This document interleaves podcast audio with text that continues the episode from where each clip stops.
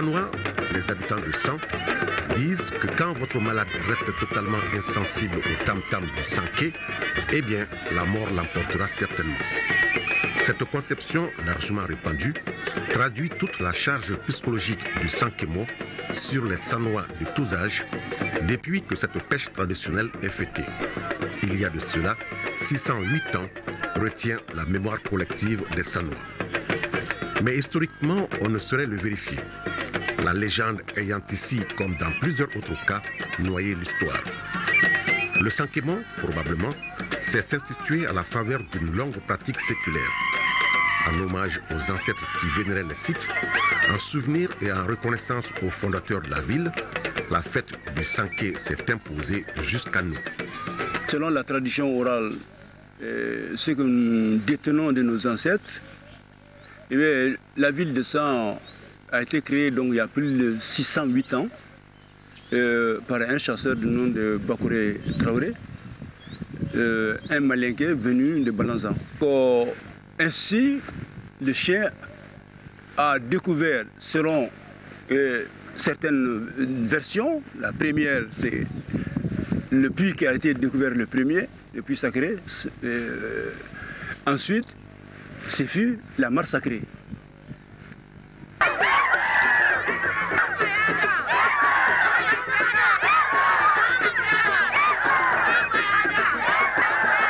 La fête du Sanké se décide par la chefferie traditionnelle uniquement, c'est-à-dire la famille Traoré. Elle informe ensuite les autorités administratives et politiques de la date retenue. Celles-ci s'associent à leur tour à l'organisation de l'événement. Le Sankébon se fête toujours un jeudi, jour supposé très favorable dans la tradition, et se déroule généralement en mai ou en juin. Déjà la veille du jeudi, les bois de Trekungo et ceux de Parana, deux villages voisins de Sang, annoncent la couleur par des veillées nocturnes. Ces veillées sont appelées Bobin ou la rencontre des bois.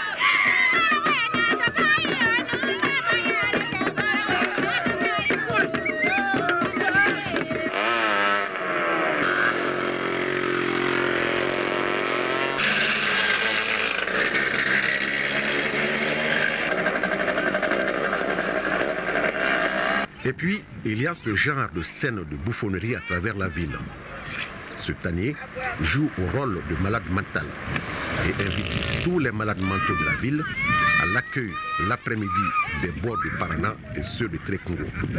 Ceux-ci font leur entrée à 100 vers 14 h Et c'est la deuxième phase du Sankemo qui commence.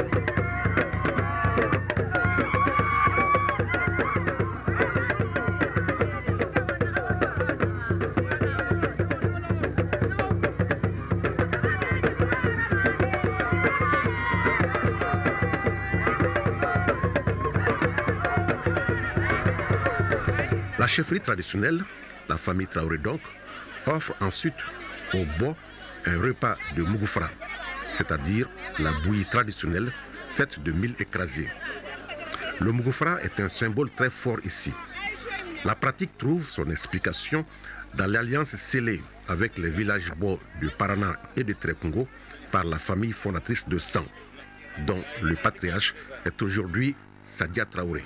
Pourquoi les bords de Trekungo et de Parana viennent d'abord à Centro, ensuite à Krantela et enfin vont saluer la famille de la chefferie traditionnelle qui leur donne du Boufoura. Moi je crois que c'est pour vénérer, vénérer les lieux sacrés, vénérer les lieux sacrés parce que c'est, ça, ça, signifie beaucoup de choses.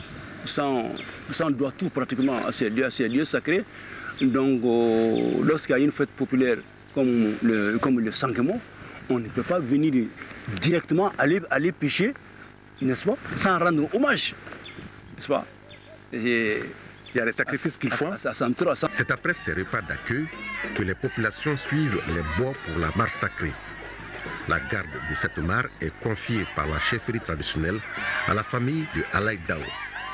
Elle aurait le pouvoir de calmer les eaux et d'adoucir les mauvais esprits. C'est le patriarche de cette famille qui ordonne la pêche.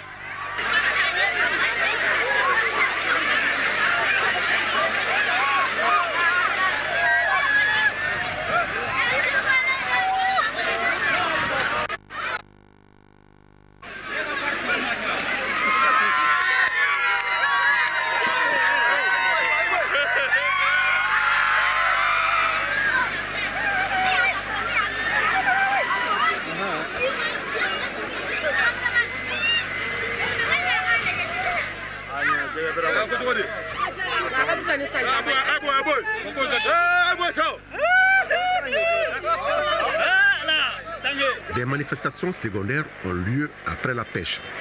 Elles sont populaires et se déroulent à la place de la Grande Mosquée.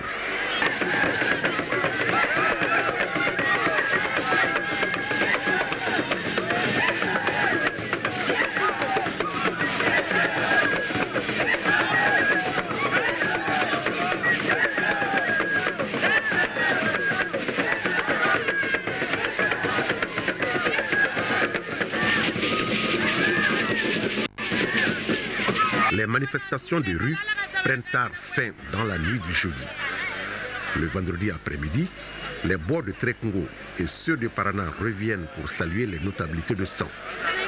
Dans la famille fondatrice, ils ont droit encore à un repas de Mugufra en guise d'un au revoir.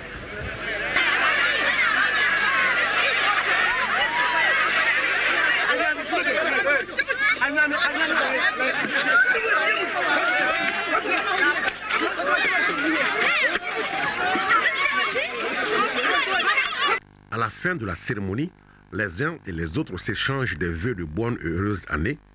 Tous implorent Dieu pour que la saison des pluies soit bonne. C'est une sorte de sambé-sambé par lequel prend fin traditionnellement le sankebo. Toutefois, les bois peuvent traîner en ville pour des étrennes. Ils se rendent alors chez les autorités politiques et administratives de la ville. Comment voyez-vous l'avenir du Sankemo Est-ce que c'est une fête qui est appelée à disparaître? Non, bien au contraire. Euh, le Sankemo euh, constitue le grand symbole, le plus grand symbole de notre identité culturelle. Quand vous parlez du Sankemo à un, à, un natif de sang, il sait ce que ça veut dire. Et on va jusqu'à dire, si les tam des bobos résonnent à l'occasion du Sangemo et que vous êtes malade, vous ne vous remuez pas, c'est que vous n'avez pas longtemps, vous n'avez pas longtemps à vivre. Le Sangemo a une signification très profonde dans la tradition sanoise et dans la vie, dans la vie du sang.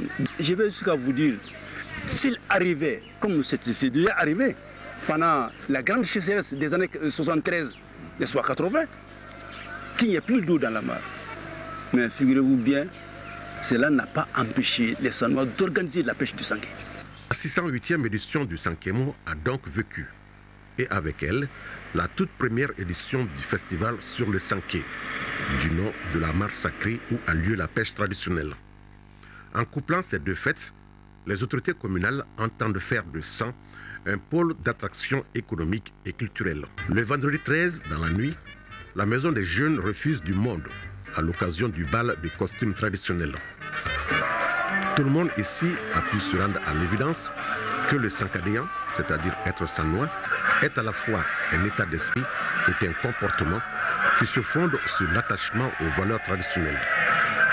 L'humour et l'hospitalité sont aussi des valeurs partagées ici. À chaque sankemo, les Sanois le prouvent.